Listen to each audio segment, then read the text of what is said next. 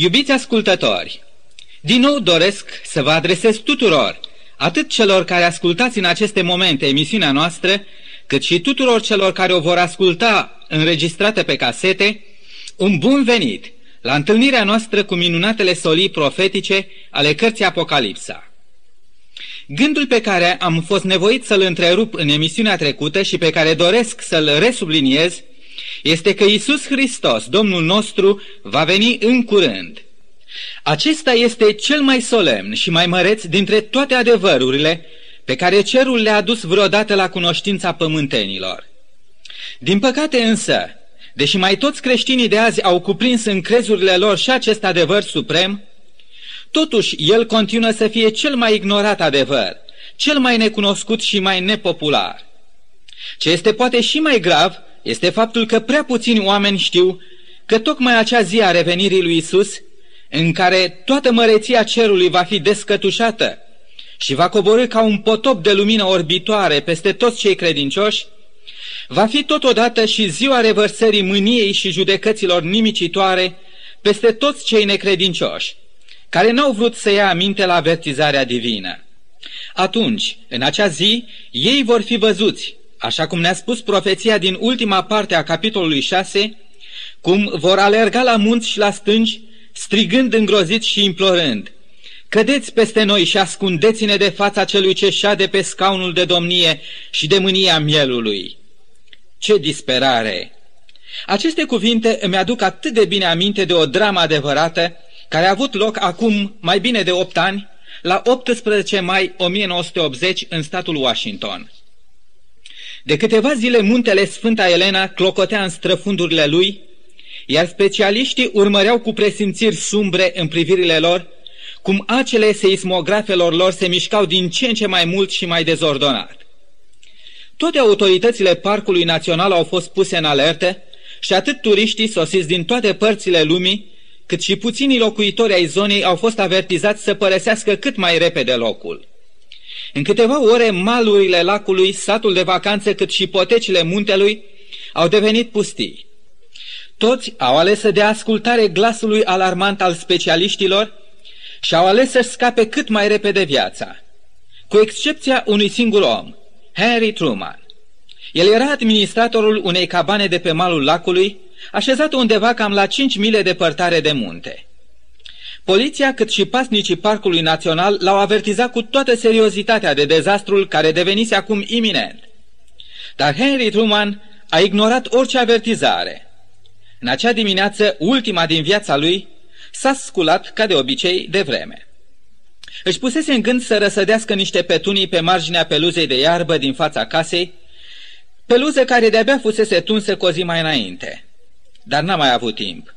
La ora 8 și 41, muntele Sfânta Elena a explodat aruncând în văzduh mii de tone de piatră, fum și cenușe.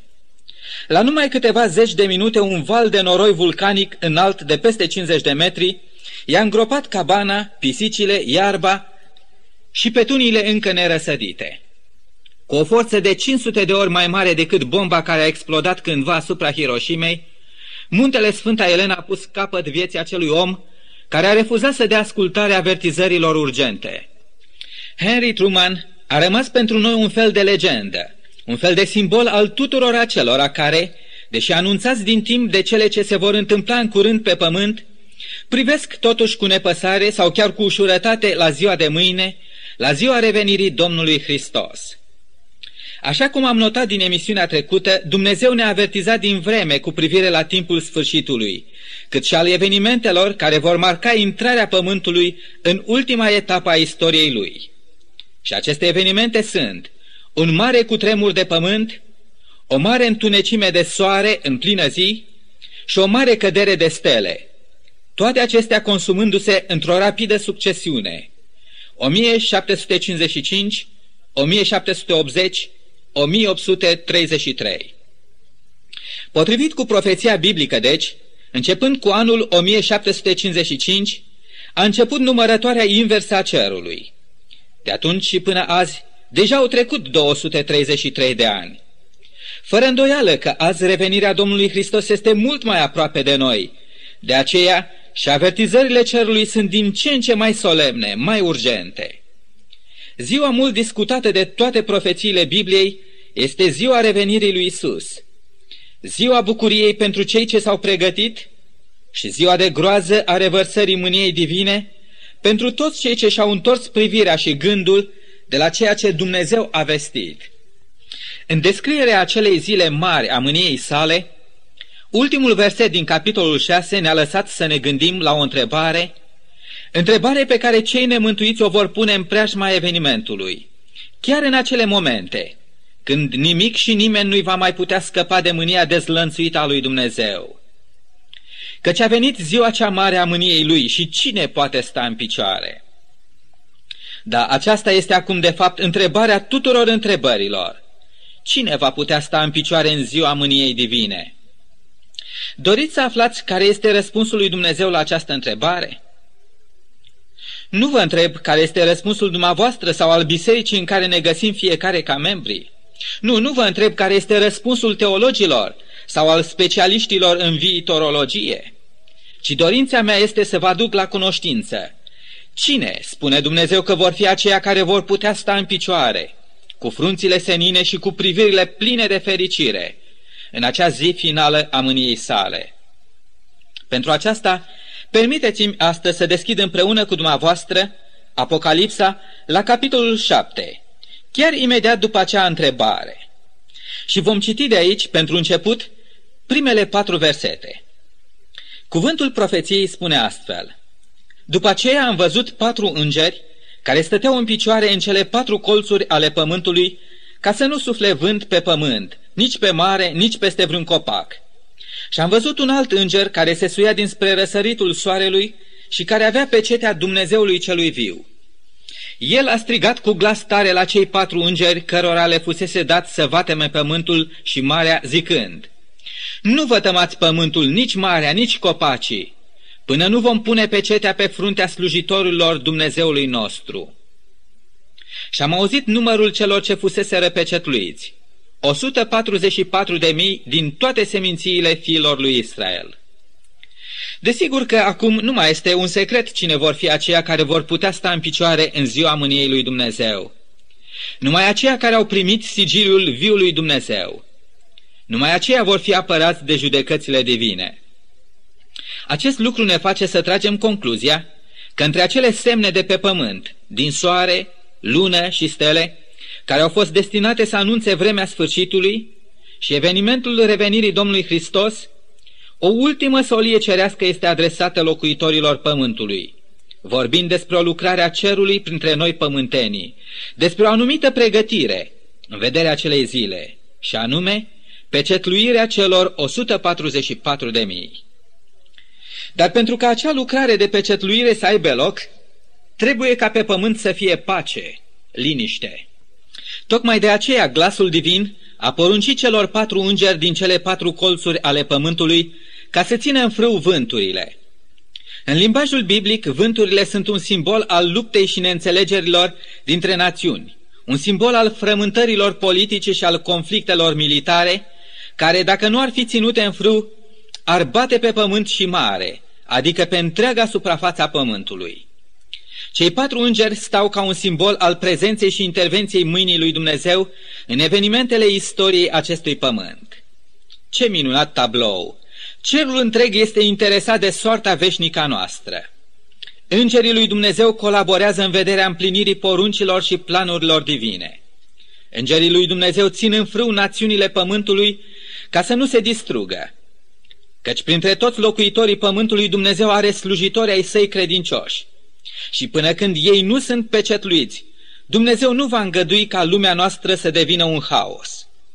Deși azi națiunile pământului s-au împărțit în diferite lagăre, bazate pe concepții și interese de natură politică, filozofică sau economică, deși întreaga lume de azi fierbe ca un cazan în presiune, puterile nevăzute ale cerului împiedică pe oameni să se autodistrugă. Dar gândiți-vă ce va însemna atunci când acea lucrare divină de pecetluire va fi încheiată și mâna divină se va retrage pentru a da frâu liber forțelor răului. Gândiți-vă cum va arăta acea lume. Gândiți-vă ce teribile vor fi scenele cu care se va încheia istoria răzvrătirii omului. Dar ați remarcat, cred că, în timp ce cei patru îngeri se luptă să țină în frâu vânturile, cel de-al cincilea înger așează pe frunte adevăraților urmași ai lui Dumnezeu pe cetea divină. Lucrarea celui de-al cincilea înger, ne dăm seama, este o lucrare de o importanță supremă. Pecetea pe care acest înger o pune pe fruntea slujitorilor lui Dumnezeu le dă acestora asigurarea că ei vor rămâne în viață până la venirea Domnului, adică îi va face în stare să rămână în picioare până la sfârșit. În loc ca ei să strige la munți și la stânci, cădeți peste noi și ascundeți-ne de mânia mielului. Ei vor aclama plin de bucurie revenirea Domnului Hristos. Lucrarea celui de-al cincilea înger se află simbolizată însăși lucrarea Domnului Hristos, apărătorul poporului său. Despre această lucrare vorbește și prorocul Daniel la capitolul 12 cu versetul 1 în cartea sa. El spune astfel, În vremea aceea se va scula marele voivod Mihail, ocrotitorul copiilor poporului tău, căci aceasta va fi o vreme de strâmtorare cum n-a mai fost de când sunt neamurile și până la vremea aceasta. Dar în vremea aceea, poporul tău va fi mântuit și anume, oricine va fi găsit scris în carte. Da, Isus este adevăratul ocrotitor al celor credincioși care și-au predat soarta lor în mâna sa a tot biruitoare. Pecetea pe care Isus o așează pe fruntea slujitorilor săi nu este o pecete vizibilă, ci una simbolică, de natură spirituală. Ea este un semn de deosebire, de recunoaștere, de aprobare. Și acest semn va fi nu rezultatul unui act de alegere arbitrară, ci mai degrabă rezultatul formării unui caracter neprihănit, asemenea caracterului Domnului Hristos. Aceia care astăzi stânjesc atât de mult după El, își vor așeza viața sub stăpânirea și călăuzirea Duhului Său și vor primi în final semnul Său, pecetea sa. Din cauza că El dorește ca să fim gata în vederea întâlnirii cu El, El zilnic îndeplinește în noi lucrarea simbolică a celui de-al cincilea înger, aceea de a transfera și imprima caracterul Său în caracterul nostru. El lucrează zilnic pentru a ne atrage la sine și a ne câștiga pentru cer. Dacă noi acceptăm lucrarea Duhului Său în noi, atunci vom crește în asemănare cu El și în cele din urmă. El va așeza pecetea sa asupra noastră, ca semn că El este proprietarul, stăpânul vieților noastre. În capitolul 14 din Apocalipsa, la versetul 1, găsim scris despre cei sigilați că aveau scris pe frunte numele Domnului Isus și numele Tatălui Său. Iar în versetul 5 găsim scris că ei sunt fără vină înaintea scaunului de domnia lui Dumnezeu. A avea numele Tatălui înscris pe frunte este egal a avea caracterul lui Dumnezeu înscris, imprimat în mintea lor. Legea divină a celor zece porunci este copia caracterului sfânt al lui Dumnezeu, așezată în forma cea mai ușor de înțeles pentru oricine. John Wesley, întemeietorul mișcării metodiste, a scris astfel despre legea divină și despre Isus. Astfel, legea este o imagine de netăgăduit a celui preanalt și sfânt care dăinuiește veșnic. El este acela a cărui ființă nimeni nu a putut și nu o poate vedea, dar care s-a arătat oamenilor și îngerilor. El este chipul lui Dumnezeu revelat. Este inima lui Dumnezeu deschisă înaintea oamenilor. Legea lui Dumnezeu este copia gândirii eterne, un transcript al naturii divine. Cei ce au primit caracterul lui Dumnezeu vor arăta spirit de ascultare față de legea sa și vor primi pecetea aprobării sale. Cu ei se va împlini cuvântul Domnului pe care îl găsim în cartea prorocului Isaia, la capitolul 8 cu versetele 16 și 20, care spun astfel Învelește această mărturie, pecetluiește această descoperire între ucenicii mei, la lege și la mărturie, căci dacă nu vor vorbi așa, nu vor mai răsări zorile peste poporul acesta. Iubiți ascultători, semnul de recunoaștere al ucenicilor Domnului Hristos din ultima generație este păzirea poruncilor lui Dumnezeu. Aceasta este pecetea pe care Isus o așează asupra urmașilor săi. Această atitudine de atașament față de legea divină va duce zorile redeșteptării peste poporul lui Dumnezeu. Sunteți și dumneavoastră gata să primiți astăzi pecetea divină? Este legea sa temelia vieții dumneavoastră, norma divină de viețuire sfântă. Să nu uităm nici cuvintele solemne ale Apostolului Pavel, scrise către Timotei, în a doua sa epistolă, la capitolul 2 cu versetul 19, cuvinte care spun astfel, Totuși, temelia tare a lui Dumnezeu stă nezguduită, având pecetea aceasta. Domnul cunoaște pe cei ce sunt ai lui și oricine rostește în numele Domnului să se depărteze de fără de lege. Cred că ați remarcat din cuvintele Apostolului Pavel că aceia care sunt ai Domnului, care vor purta pe cetea sa, sunt cei ce ascultă de legea divină și se depărtează de fără de lege. Privind în mare lucrurile, s-ar părea că toți creștinii, pentru că au luat asupra lor numele Domnului Hristos, sunt pregătiți de aceea pentru a primi pe frunțile lor pe cetea viului Dumnezeu. Da, așa s-ar părea, însă nu toți s-au depărtat de fără de lege.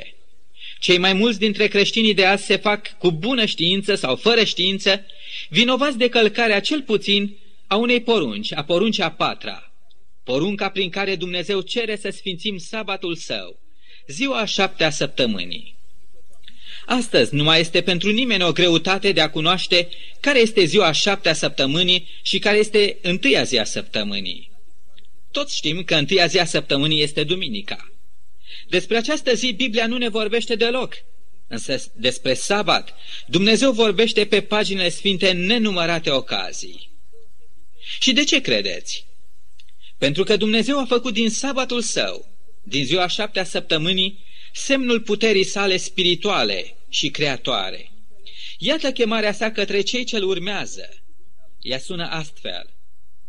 Sfințiți sabatele mele, că cele sunt un semn între mine și voi, ca să știți că eu sunt Domnul Dumnezeul vostru.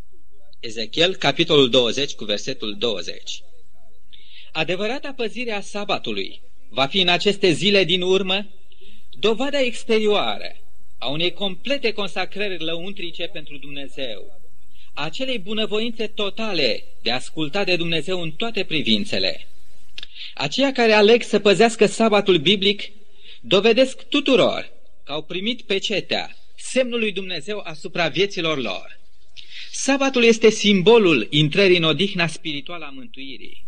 Deoarece Dumnezeu a sfințit această zi și s-a odihnit, El ne cere să încetăm în această zi orice activitate vremelnică și să petrecem această zi cu sine. Poate că în aceste vremuri și în vremurile care ne stau în față, păzitorii sabatului divin vor fi confruntați cu probleme la locul de muncă, probleme în familie, vor fi luați în râs de prieteni sau de cunoscuții lor, pentru că nu sunt în aceeași cadență cu toată lumea. Dar pentru ei acestea nu vor însemna prea mare lucru, atâta timp cât ei se vor ști în cadență cu Dumnezeu. Mulți creștini și necreștini încearcă chiar de azi să ne facă să credem că sabatul nu este ceva atât de important. În timp ce Dumnezeu ne spune că sabatul este semnul între El și noi, semnul de recunoaștere, semnul sfințitor al legăturii noastre cu El. Mă întreb, de cine vom asculta noi oare mai mult? De oameni sau de Dumnezeu? Ce glas vom urma în aceste zile atât de solemne și importante, când Dumnezeu vrea să-și așeze pe cetea sa pe frunțile noastre?